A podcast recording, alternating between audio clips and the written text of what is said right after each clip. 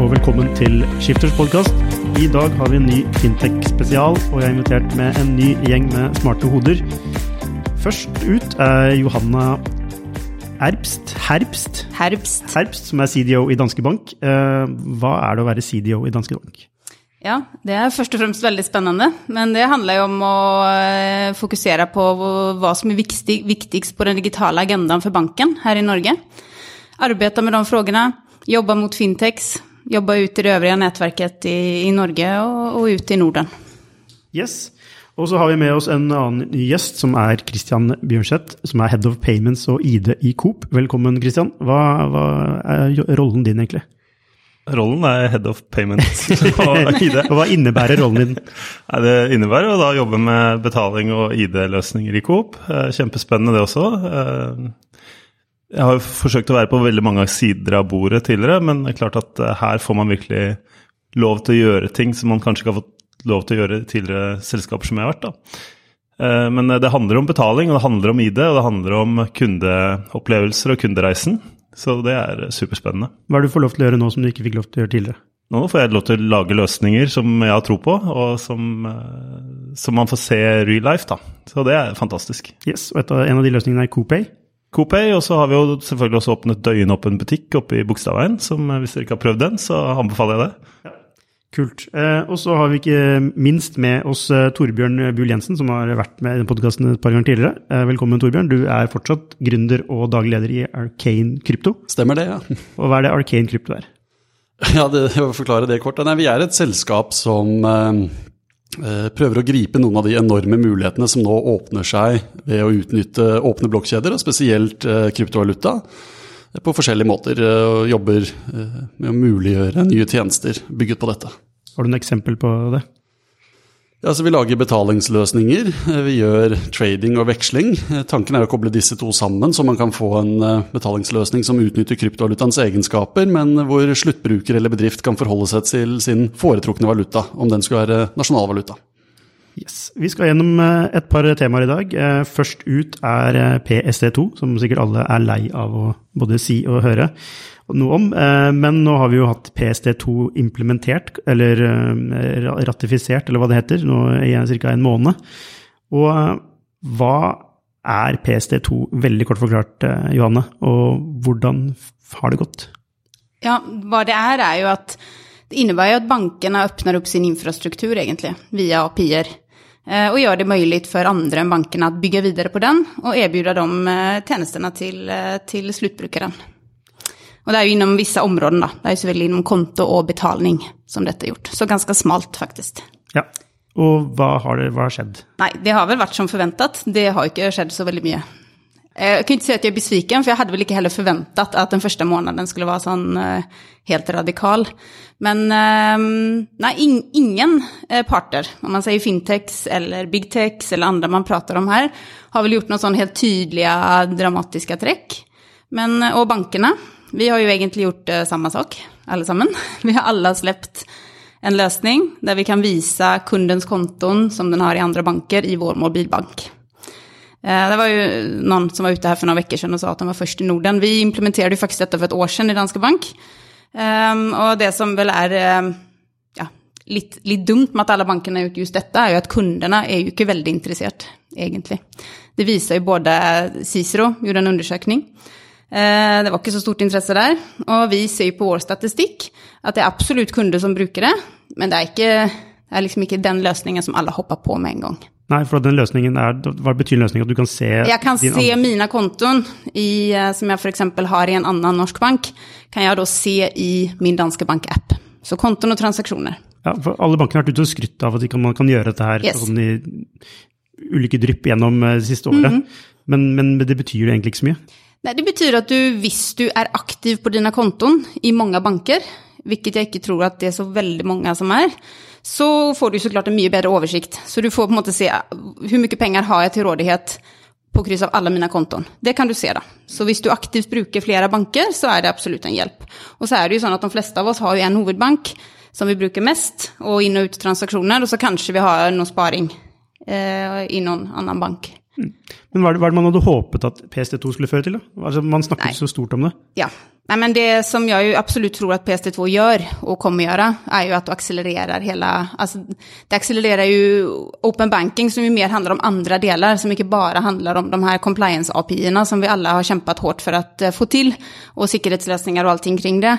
Men ehm, jag tror jo vi, hvis vi skal lute oss på at vi har nå, nå har vi stilt ut våre API-er og nå skal noen annen på något ta ansvar for innovasjonen i bank og finans, så er det helt feil. Så jeg tenker at det er veldig mye annet spennende vi skal gjøre for att eh, ta dette videre og få ta ansvar for den innovasjon som absolutt bør og kan skje innen bank og finans fortfarande. Um, Ja. Kristian, hva er ditt forhold til PST2, du som eh, jobber i Coop Pay? Nei, det jo oss, traff jo oss veldig den 14. I forhold til CoPay så, så er det jo selvfølgelig hvordan skal man signere disse transaksjonene som går gjennom. Eh, vi har jo basert vår løsning på netthandel sånn utgangspunktet, selv om det er det mangler jo en kategori i butikk da, som heter at personen er til stede, men ikke betalingsmiddelet. Eh, og det, det er en utfordring her nå, ikke sant? fordi hvordan skal du identifisere en kunde sømløst i butikk eh, med bank-ID? Ikke veldig sømløst. Eh, Så jeg tror utfordringen for at hele tatt PSD2 eller Open Banking skal fly, er faktisk at bankene åpner opp og lar eh, eh, sånn som oss da, få lov til å gjøre en sikker kundeautentisering. Vi bruker jo bankenes middel for å rulle disse kundene inn og bygger en sikker ID. Eh, Men før vi kommer dit, så, så ser jeg ikke helt at uh, dette utgjør noe sånn spesielt uh, oppside for noen. da. Altså, se mange bankkontoer i en, uh, en annen nettbank, det gir ingenting. Men vi eksperimenterer også på dette. Vi, vi piloterer nå open banking i Coopay. Eh, og det syns vi er spennende, fordi det Vi har jo basert oss på Visa og Mastercard når vi har lansert, og alle som har fulgt med litt, skjønner jo at det er litt dyrere da enn eh, bankaksept f.eks. Og så har utfordringen vår vært at bankaksept ikke har hatt støtte for eh, et debet betalingsmiddel da, som, som, som kan brukes i Copay på den måten som vi ønsker å gjøre det. Mm. Hva er ditt syn på PST2, Torbjørn? Altså, jeg har ikke egentlig nesten fått med meg at man kunne se forskjellige kontoer eh, et sted. Eh, men det er vel også en del her som går på at eh, du kan ha aktører som kan, man, som kan initiere betaling på vegne av kunden. Og det er jo det jeg syns er veldig kraftfullt. For da kan du plutselig få tredjepartsaktører som kan bygge nye apper, men som får en iboende interoperabilitet. Dvs. Si at eh, jeg kan bruke en app og da sende penger til deg, eh, men fordi betalingen går konto til konto, så trenger ikke du å ha samme appen. Så vi kan bevege oss fra situasjonen eh, der vipsere bare kunne vipse vips, og mobilepayere bare kunne mobilepaye mobilepayere, til en situasjon der alle disse appene kan snakke sammen, fordi appene kan snakke direkte til den underliggende infrastrukturen. Det syns jeg er veldig spennende. Ja, och det, det, det är spännande. Men eh, så är det ju inte så att man fortfarande, man, man nå kan vipsa til till en swish. Alltså jag kan ju inte vipsa till, mitt swish, eh, till min swish i Sverige. Så det saknas ju fortfarande, om man säger underliggande infrastrukturer för att kunna göra det på en bättre måte. Og det är ju noe av det som jeg tycker eh, vi banker bør satsa mer på. Det er jo å fasilitere der, for det er der vi har egentlig veldig god historie av gode samarbeten. Eh, der där har vi jo f.eks. exempel P27 som faktisk har gjort dette, dette fasilitert i alle fall en del av å få det til. Eh, och det er noe som vi i alle fall satser på og fortfarande er med på. Og jeg håper jo at de andre bankene i Norge også skal komme tilbake inn i det projektet. For det hadde gjort at vi hadde fått en mye større flexibilitet i Norden. og ikke minst for fintechs som vi faktisk skal utvikle mot infrastruktur. Og vil de ta seg utenfor Norges grenser, så skal det da i dagsläget um, utveckla och integrera mot fyra olika infrastrukturer för att kanske kunna erbjuda en och samma slutlösning mot kunder i Norden. Det, det er ikke godt nok. Nei, men hvordan får man den infrastrukturen? Er, det, er man avhengig av dette samarbeidet du nevner? Det, det avhenger av at vi samarbeider ja. og ersetter på en måte med en nordisk infrastruktur de ulike infrastrukturene som er på plass i Norden i dag. Og hva heter dette? Eh, P27. P27. Var det ikke slik at DNB og et par andre banker trakk seg ut av det samarbeidet? Hva er bakgrunnen for det, tror du? Det kan ikke jeg Men hva, helt hva, eh, ok, noe som du som er Du da kan kanskje si noe om det? Ja, altså det, det jeg har hørt, er vel egentlig bare at eh, de følte at Norge lå såpass langt fremme på infrastruktursiden i forhold til de øvrige nordiske landene. Så de ønsket ikke å være med å ta regningen for det. Om det medfører riktighet eller ikke, det, det skal ikke jeg si. Men det er den forklaringen jeg har hørt, da. Du nikker, Johanne. Ja, og vi ligger jo langt framme. Så det er jo sant. Men vi vet også at kunder, både privatpersoner Jeg er svensk og, og, bor i Norge. Når jeg er ute og spiser middag med svenske venner i Sverige, så skal jeg på en måte gjøre en utenlandsbetaling for å få penger til Sverige, så jeg kan swishe dem vi har jobbet med bedriftskunder i veldig mange år, som faktisk har valgt oss pga. at vi har investert i å ha alle nordiske kunder på en og samme plattform, og derav kan erbjude cash management-tjenester eh, på en annen måte enn mange andre banker. Så vi vet jo at kundene etterspør det her, for de har valgt oss aktivt for at vi kan erbjude det beste av det vi kan erbjude i dag. Har du en teori på hvorfor eh, store norske banker ikke vil være med på et sånt nordisk samarbeid? Eh, så Det ligger jo litt i det sikkert at man har en ganske velfungerende infrastruktur innad i Norge. Det kommer med en del kostnader, men jeg syns hele den diskusjonen viser mye av svakhetene eh, ved det etablerte. Og det er at eh, du er avhengig av å ha alle aktørene som skal interagere, på samme infrastruktur.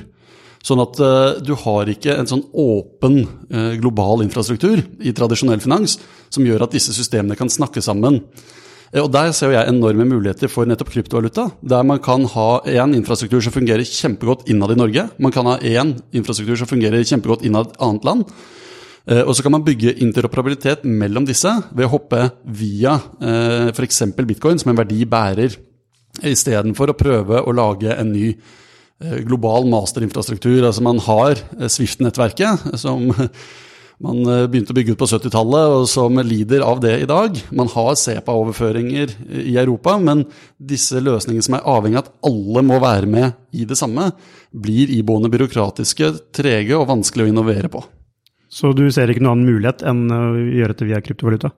Det fins andre muligheter, men det krever eh, enorm organisatorisk disiplin, der konkurrerende aktører må komme sammen i enorme konsortier og klare å innovere i en veldig byråkratisk form. Og det har historisk vist seg å være vanskelig. Du får aktører som hopper ut, du får aktører som ikke vil samarbeide, og det har man sett f.eks. med Libra, eh, som nå har mistet mange medlemmer i sitt konsortium. Ja. Men er vi da enige om at eh, PST2 er litt sånn hæ, meh, meh? Er det litt sånn middels? Ja, I alle fall enn så lenge. Enn så lenge. Så håper vi, og vi vet jo at det kommer mer spennende ting. Men eh, første måneden har vært ganske hendelseløs. Ja, Er du enig, Kristian?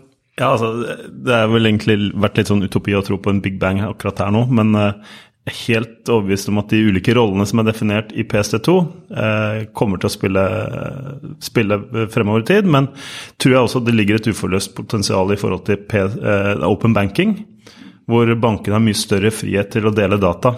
For jeg tror det er datadeling det kommer til å gå på i fremtiden. Yes. Jeg vil bare skyte inn, at jeg syns PST2 er kjempespennende. At det ikke skjer noe på den dagen det lanseres, er akkurat det samme man ser med kryptovaluta. Ny infrastruktur. Altså en, hadde, hvis du ikke hadde hatt biler, men hadde bygd en vei, så hadde det ikke plutselig vært masse biler neste dag. Infrastrukturskift eh, har enorme konsekvenser, men tar lengre tid. Dette er et stort infrastrukturskift. Eh, og særlig fra kryptovalutasiden så er det utrolig spennende å se her at eh, det har vært veldig mye sensur av aktører som fasiliterer veksling til kryptovaluta som ikke får betalingstjenester eh, av de store aktørene, til tross for at det er regulert av lokale finanstilsyn osv. Nå kan tredjeparter eh, som ønsker å ta den nisjen, initiere kundebetalinger rett fra konto, tilby betalingsløsning til regulerte kryptovalutatjenester. Som bare ett eksempel som viser at dette åpner opp for mye friere innovasjon, mindre sensur, og flere aktører kan kaste seg på med sine ideer.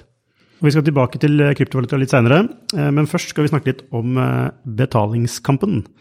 Eh, det er jo ikke en måte på hvor mange nye betalingsaktører vi har nå. Vi har jo eh, Apple Pay, Google Pay, Coop Pay, Vips, Arvato, Klarna. Altså det er sikkert 40 stykker til. Men er det, er det rom for alle disse aktørene nå, eller, eller er det noen som kommer til å gå med en seier? Eh, veldig godt spørsmål. Eh, jeg tror det er rom for mange. Eh, og jeg tror ikke det er én som vinner. Men jeg tror det er noen som kommer til å bli dominerende. Og man kommer ikke utenom VIPS med den posisjonen som de har fått i, i Norge. Utføringen til VIPS nå er jo at det er en regnings- eller fakturabetalingsapp kombinert med vennebetaling, og så har de netthandel. Hvorfor er det en utfordring? Nei, fordi du får ikke hyppig nok betalinger da, til at du får, uh, får, dette til å fly. Uh, så der er det selvfølgelig et ønske fra Vipps sin side å komme inn i, i, detaljhandelen. Utfordringen der, sånn som det har vært til nå, er jo at løsningene ikke har vært gode nok. Uh, Vi har store utfordringer i detaljhandelen, eller utfordringer skal vi ikke kalle det, men der, der, trenger vi effektive løsninger som også gjør at vi kan opprettholde våre kundeprogrammer. Eh, vi gjør en haug av kalkuleringer i realtid i kassepunkt. Eh, og det er på en måte ikke bare å, å, å vippse, og så er det greit. Eh, fordi du skal kalkulere kassa, du skal se at dette er et medlem osv. Så, videre. så det er masse utfordringer knyttet til det. Og så er det jo egentlig hvor ønsker man at fremtidens eh, betalinger skal initieres? For det er betalingsterminal fremtiden. Eh, det tenker jeg at vi har vist med Copay at det ikke trenger å være. Eh, og det er kanskje en av de største forskjellene med, med Copay, er at vi ikke lenger gjør betaling med ID, men vi gjør ID med betaling. Så, og det, det, gir oss en økt fleksibilitet som, som vi er veldig fornøyd med å ha på plass. Eh, det som kanskje er utfordringen for oss, er at eh, vi ligger litt foran eh, skimene og de regulerende myndigheter i forhold til måten vi gjør det på, da. Hvor, hva er problemet med det? Nei, problemet med det er at du kanskje ikke får de, de beste prisene fordi du må velge internasjonale kortschemes, f.eks. Eh, vi må kanskje jobbe da med type open banking istedenfor å gå inn i regulerte schemes. Um, og open banking med 100, mange er det, 150 norske banker eller noe sånt, det, det er utopi. Vi kan kanskje klare fire, fem, seks uh, open banking-samarbeid, men, men uh, vi trenger uh, en, en, sentral løsning i Norge, type bankaksept, som, som, som en hub eller om en aggregator da, for, for betalingstransaksjoner. Men er ikke det VIPS? om det er VIPS altså jeg eh, tror det som er vanskelig for folk nå, er at eh, nå heter alt VIPS. Eh, og hva er egentlig VIPS? Jo, VIPS er en lommebok, det er en bank-ID, og så er det et scheme. Og så tror jeg det er mange som stiller seg spørsmålet er påvirkningen fra lommeboken på schemet for stor? Er påvirkningen fra schemet på ID-en for stor? Og det, Der må VIPS finne seg selv og finne ut hvordan dette skal gjøres. Det, det er jo regulert, men allikevel så, så, kan man velge å ikke utvikle ting, da. Ja, Er det, er det slik at, um, at de ikke får fokus nok på det som er viktig innenfor hver av disse kategoriene, når de sprer seg og er på en måte alt? Og slik at uh, ja, det kan, det kan uh, føre til at man har et, et større tyngdepunkt på noe som går utover et, et, en, en, et annet forretningsområde? Er det Potensielt så kan det være det. Potensielt kan det være politiske føringer, eh, spill, ikke sant. Fordi, som du er inne på, nå kommer det mange store internasjonale aktører inn. Og Det er ikke noen fordel for, for oss i Coop heller, det at eh, vi skal få masse internasjonale betalingstransaksjoner i butikk.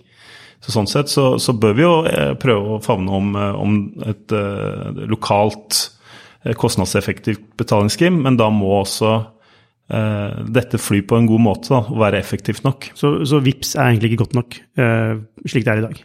Altså, De har jo ikke et reelt alternativ til butikk, uh, in-store butikkbetaling i dag. Så det kan jeg si at PT er ikke godt nok. Og så snakkes det om noen QR-kodeløsninger der også. mot betalingsterminal, men fortsatt knytter man seg veldig til en betalingsterminal. og Min forventning til VIPS hadde kanskje vært, når du ser at vi har contactless, som funker som fy. Eh, er QR-kode egentlig eh, wow-faktoren som Vips snakker om hele tiden? da? Men de kommer seg ikke inn på Apple-telefonen? Nei, eh, men de kommer seg inn på Android-telefoner. Ja. Hva er ditt syn på dette, Johanne? Jeg er veldig enig med det du beskriver. Og for min del, om man tenker på sluttbrukeren, som faktisk er den som skal like denne løsningen og bruke den kanskje hver dag i butikken, så kan de jo ikke tilby det ni tilbyr, som du sier, med kobling til medlemskapet sitt. Eh, og for meg at betale med antingen mitt eh, kort, som jeg bare tapper, det er jo ekstremt enkelt. Eller Apple Pay, for den sakens skyld. Hvis jeg har glemt mitt kort hjemme, som jeg gjorde her om dagen, så var det jo åh, jeg har jo faktisk Apple Pay. Fram med den. Fungerer eh, bare, bare fint. Så det å holde på å ha mange hva skal man si, swipes og godkjennanden for å betale med en QR-kode eh, fra min mobil i butikk, det gir meg jo ingen fordeler, egentlig. Og um, ja, nå, nå, er jo vi en, en, liten eier sammen med veldig mange andre banker i, i VIPS. Og um, som du sier, man kanskje kunne vente seg noe mer. Jeg føler jo at kanskje man kunne ha mer fokus på å finne den optimale løsningen for sånne her betalinger. Istället for å bygge fakturabetalingsløsninger og kanskje e-faktura, som jo faktisk vi banker redan, gjør i dag. Det å duplisere det som eierne redan gjør. Jeg tykker hur innovativt just det er. Eh, Og jeg syns det er veldig rart å sette fokus på QR-koder. Det er som om man ikke har lært noe som helst av eh, feilen til Mcash. For Jeg husker jeg brukte Mcash helt i starten. De glemte å si de hadde vennebetaling, og insisterte på at jeg skulle bruke QR-kode på en Burger King, og den stakkars dama visste jo ikke hva det var, og kameraet mitt ville ikke registrere. Det er en elendig brukeropplevelse sammenlignet med å bare tappe et kort. Så veldig rart fokus med disse QR-kodene og betaling i butikk også med mobil tilfører veldig lite til sluttbrukeren eh, hvis du skal gjøre det i terminalen på en veldig kort, lik måte.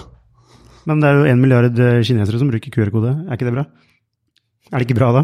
Eh, Så, men man må også da se hvor man kom fra.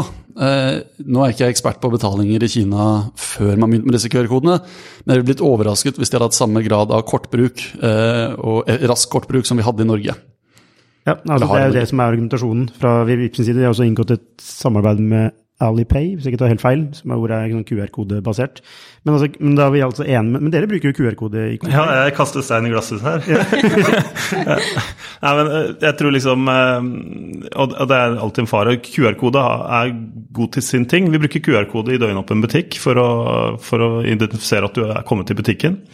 Ikke den mest optimale løsningen, men husk på at døgnåpen butikk lagde vi på to måneder. Vi lagde en app, vi lagde en eh, sluseløsning, og vi lagde en ID-basert eh, løsning hvor du kan kjøpe da eh, Kjøpe ID-varer på natt uten betjening. Så klart at QR-kode, Vi er glad i QR-kode, men vi bruker QR-koden på en annen måte. da. Vi bruker det egentlig som en forlengelse av at du identifiserer deg som medlem. Og det er, det er en annerledes ting enn å ha en QR-kode mot en betalingsterminal. Men når det er sagt, da, så tror jeg jo for så vidt at uh, Vips kan få suksess med dette. Fordi man har brukermassen, og man har brandet, og man har eh, en stor villighet blant de som bruker det, til å, å synes det er kult. Eh, så du skal ikke se bort fra at Vips lykkes med dette, med QR-kode. med QR-kode. Ok, det Ja, jeg, jeg sliter med å tro, tro det, men, men det kan jo hende at de, de gjør det. Man vet jo aldri. Nei, altså, eh, basert på den posisjonen Vips har fått i, i landet vårt, da, så, så tror jeg villigheten til å strekke seg langt for å kunne bruke Vips er stor. Ja, Men er dere villige til å, å slippe inn Vips med en eh, QR-kode? Det kommer helt an på forutsetningene for det. Hva er hva er, Nei, det var jo litt innom på i stad. altså Det må jo da ikke være en uh, ueffektiv måte. Det må bruke et uh, type scheme som bankaksept, og det må selvfølgelig også være muligheter for å, å kunne gjenkjenne medlemmer. Ja, for dere, dere, bruker dere bruker Aera, kan det stemme? Ja, nå bruker vi Aera i Coopay. Eh, Det gjør vi. Så der bruker vi både en, en ID-løsning og en betalingsløsning. Og det er jo egentlig det som er mest unike med Aera så langt, vil jeg si. da, er jo egentlig ID-teknologien, eh, hvor vi har en sikker ID som, som, eh, som banker aksepterer som en SA-løsning. Og SA er Secure Customer Authentication. Og, og det er jo det som jeg var litt innom tidligere i dag. at Jeg tror ikke PSD2 og Open Banking på en måte får sin verdi før bankene tør å la andre gjøre SA-en. Og så er det selvfølgelig en, en avveining der, for bankene sitter og kjenner på at de sitter med ansvaret og risikoen. Eh, Men eh, her tror jeg også det ligger en rolle for type aktører som Bits eller Bankaksept eller noe sånt i fremtiden, å kunne regulere eh, den type løsninger. ja, Er du enig i det, Johanne? Uh, ja, akkurat i vits og bankaksept, det vet jeg ikke, men ja at eh, Og jeg tror Som du sier, vi er egentlig bare i starten her. Og vi er egentlig ganske umodne i forhold til uh, hvordan dette skal brukes og, og hva vi må ta hensyn til. Men uh, det er jo ikke alls umulig at, eh, at bankene kan ha fortroende for andre parter. At gjøre den eh, autentiseringen. Det, det, det tror jeg jo ikke i fremtiden, even om vi ikke gjør det akkurat nå. Ja, Kan man bruke blockchain til dette? Eller kanskje du synes noe annet? Eh, kanskje, men det er ikke nødvendigvis blokkjede som løser ID-identifiseringen her. Eh, men bare en tanke som slår meg når man snakker om dette. Man snakker om som om det er så mange betalingsløsninger, og Vipps er én, og MobaPay en annen, osv. Men så legger man ganske raskt merke til at det er jo egentlig bare noen få kort som ligger under. Du har egentlig ikke en ny betalingsløsning, du har en ny representasjon av visakortet ditt. Og Det er jo særlig derfor dagligvarebutikker har vært uh, si, negative til VIPS, fordi istedenfor bankaksept, som er veldig billig, som er helt essensielt i en bransje som har enorm omsetning, lave marginer, uh, så er Visa ganske dyrt. Uh, og det går ikke i en bransje med stor omsetning og lave marginer. Men det jeg syns er så spennende med PSD2, open banking, de skiftene som skjer nå, er at vi etter hvert kan begynne å se betalingsløsninger der det ikke er eh, Mastercard og eh, Visa som ligger under, men det faktisk er konto-til-konto-betalinger som er veldig effektive og billige. Og Det er jo mye av nøkkelen til Klarnas suksess. Det er mange eh, aspekter her, men ett av de er jo spesielt nå hvor de gjør en aggregering av flere betalinger over tid, og så gjør jeg det som en eh, kontobetaling til slutt via appen. Så de hopper i større og større grad bukk over de dyre kortskimene. Helt enig. Og det, er kjempespennende det som skjer med, med kontobasert betaling. Så kan du si at Vi har jo hatt det i Norge i lang tid, for vi har hatt BankAksept, som også er et kontobasert scheme. Eh, men, eh, men når du ser på konkurrent, konkurrentbildet da, til disse appene og osv., så, videre, så så tror jeg liksom Kortet vil bestå i ganske lang tid. Du har kontaktløs som funker som bare rakkeren. Og så har du de som ønsker å bruke type Apple Wallet, Google Wallets eller Android-baserte wallets, da, som, som uh, vil komme inn i butikkene. Og, og, veldig mange av våre butikker har nå åpnet opp for å ta imot kontaktløs betaling. Eh, jeg tror nesten alle omtrent har gjort det. Så vi er klare, og vi er først, første dagligvareaktør som gjør det også. Så vi, er, eh, vi liker å være litt først. Eh, og være litt fremoverlent, da. Ja, det er en fin måte å få en litt reklame for Coop på. Men vi skal videre. Kryptovaluta. Torbjørn, og jeg ser på deg. altså, det er jo så Det har jo på en måte vært assosiert med spekulasjon i lang tid. Mm. men man har kanskje inntrykk av at nå begynner å komme, altså de mer interessante løsningene begynner å dukke litt frem. Og så ser du store aktører som Facebook og Mastercard og Visa på veien, og så har jo det nå vist seg at, uh, at uh, disse trekker seg ut igjen. Uh, mange av disse store aktørene som skulle være med på Facebook sitt Libra-prosjekt. Men liksom, veldig kort, hva er status innenfor kryptovaluta, for å stille et veldig åpent spørsmål? Det er vel at det bare går raskere og raskere, og på flere og flere fronter samtidig. På den ene siden har du nå F.eks. Eh, Bakt, som er lansert. Dette er da en eh, handelsplattform eid av Ice, eieren av også New York Stock Exchange, verdens største børs. Eh, som nå institusjonelle kunder kan kjøpe og selge bitcoin. Ikke bare en eksponering mot bitcoin, men faktiske bitcoin. I en helt andre enden av skalaen så ser man det som kalles desentralisert finans vokse raskt. Løsninger der jeg faktisk kan ta Eter er en type kryptovaluta, eh, og så kan jeg ta ut et dollarlån backet av de. Så kan jeg putte det på en sparekonto eh, og tjene en 7-8 eh, rente. Altså, får, disse løsningene vokser ganske raskt, og særlig fordi du begynner å få nettleserplugins. Du så Opera, denne norske, tidligere norske nettleseraktøren, har jo en wallet rett i nettleseren hvor de nå også har rullet ut støtte for bitcoin. Eh, du ser eh, eh, selskap som Coinbase, en kryptovekslingsbørs, gå sammen med Visa, sånn at du kan holde bitcoin hos Coinbase og trekke kortet ditt. I dag kom det nyheter om at Revolut går sammen med Mastercard og gjør det samme. Så du kan holde bitcoin og andre kryptovaluta, for så vidt også andre finansielle investeringer, og samtidig trekke betalingen rett fra porteføljen din. Du har de som går andre veien.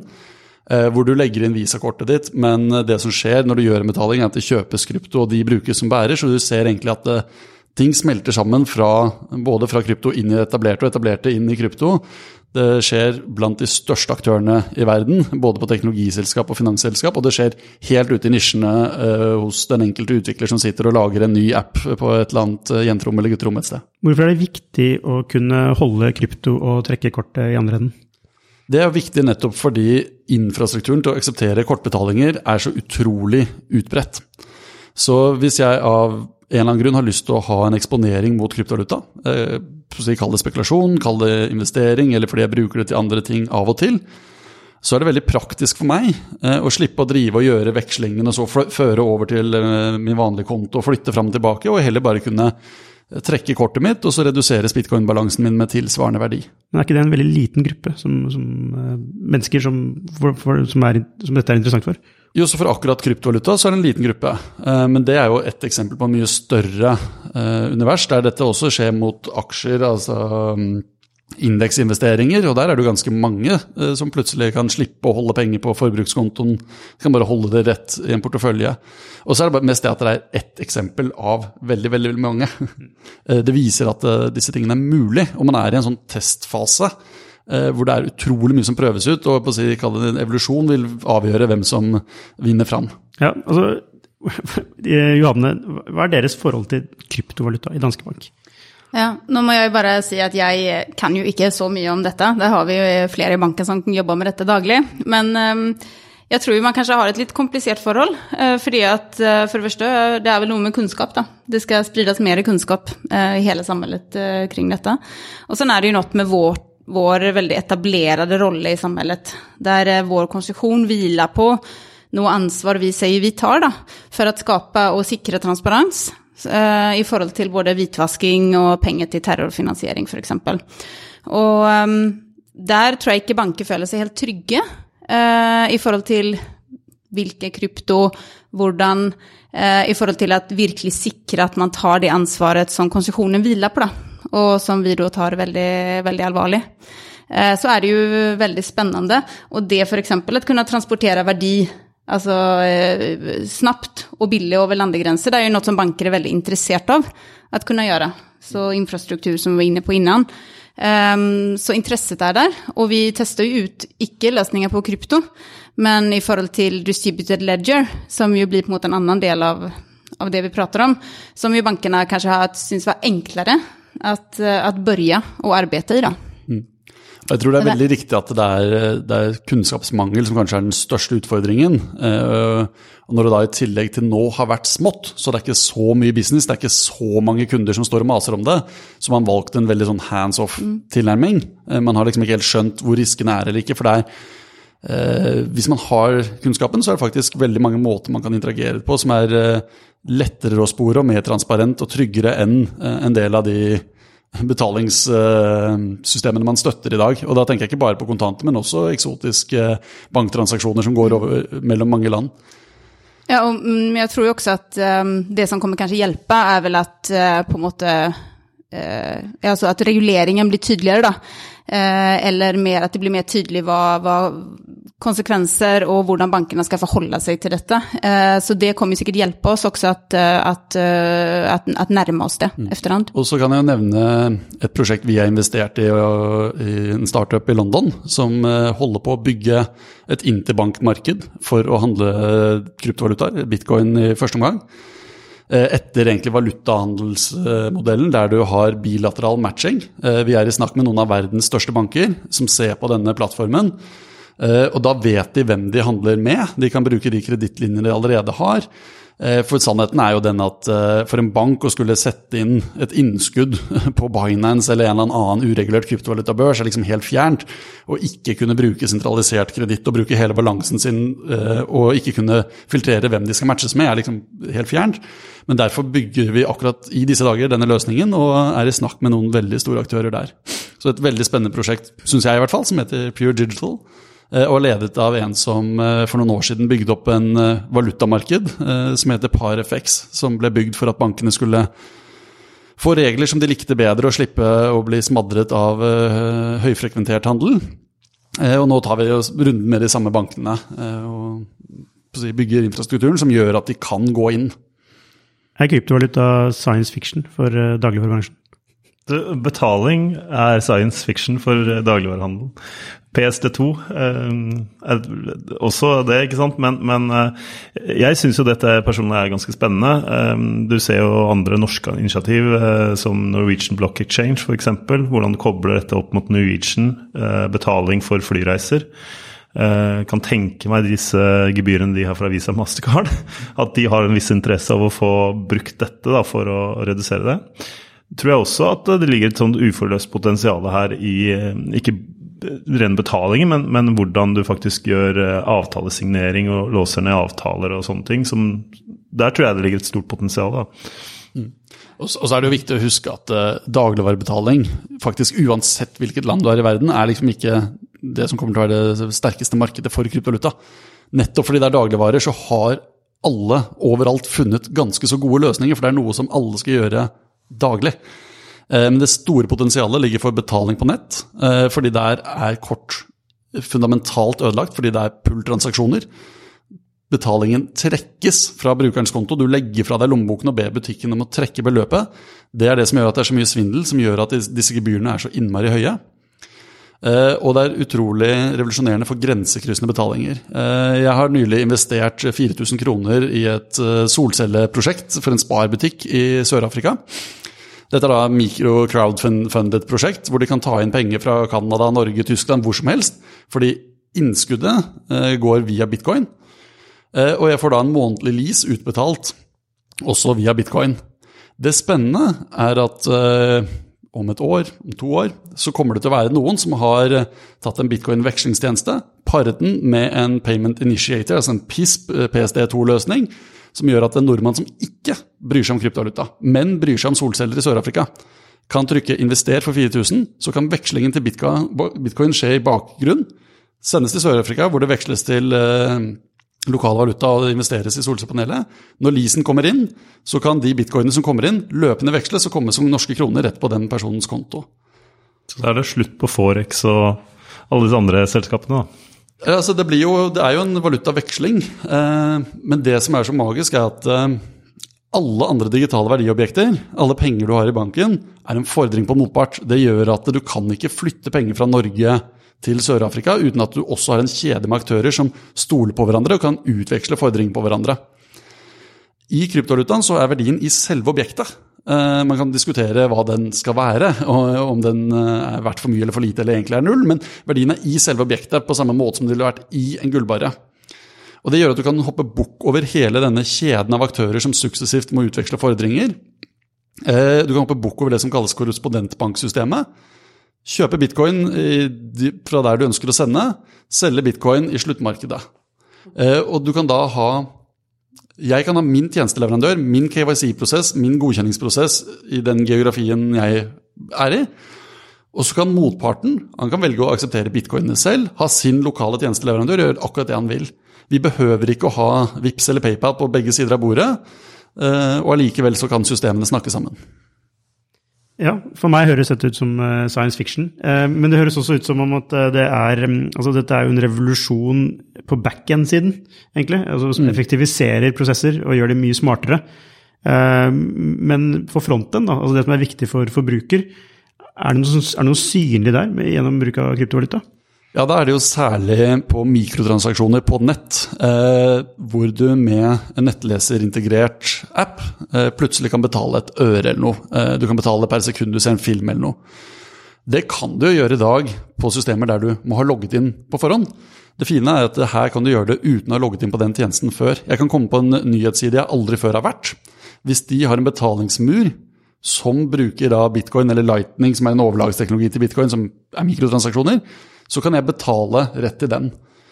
Eh, så du kan få, hel, du kan få helt nye eh, monetariseringsmodeller og helt nye betalinger kan bli mye mer usynlig, sånn at eh, frontenden for andre tjenester kan bli glattere og bedre. Ok, så, Men det er, jo, det er jo på en måte ikke noen som egentlig ønsker å betale? Altså det, det, det, er jo ingen som liker betaling, det er som å gå til tannlegen. Så jo mer usynlig betaling er, jo mindre friksjoner det er, og jo mindre penger som forsvinner på veien, jo mer fornøyd er man egentlig. Så kommer det jo det veldig spennende, for det ble jo nevnt her tidligere, frykten for å miste kundedata. Som en litt uh, hva heter det, personvernfokusert forbruker, så er jeg jo litt redd for uh, muligheten til å miste uh, det å kunne være anonym. Ikke fordi jeg skal gjøre noe ulovlig, men fordi man ser hvor utrolig mye misbruk det er av data uh, som samles rundt omkring i verden, om det er å slå ned på folk som demonstrerer i Hongkong, eller om det er å stanse pensjonsutbetalinger og sperre bankkonter til folk i USA. Uh, så jeg er litt sånn redd for at jeg skal ha en situasjon der kontantene skal forsvinne, og jeg plutselig må identifisere hvem jeg er for å kunne kjøpe en uh, avis og en uh, kartong med melk. Ja. Um, jeg tror vi avslutter der. Uh, nå har vi snakket i 39 minutter. Og eh, tusen hjertelig takk, Torbjørn, for at du kunne komme. Tusen hjertelig takk, Johanne. Og tusen takk til deg, Christian. Det har vært superinteressant. Så håper jeg at vi ses igjen om ikke så altfor lenge.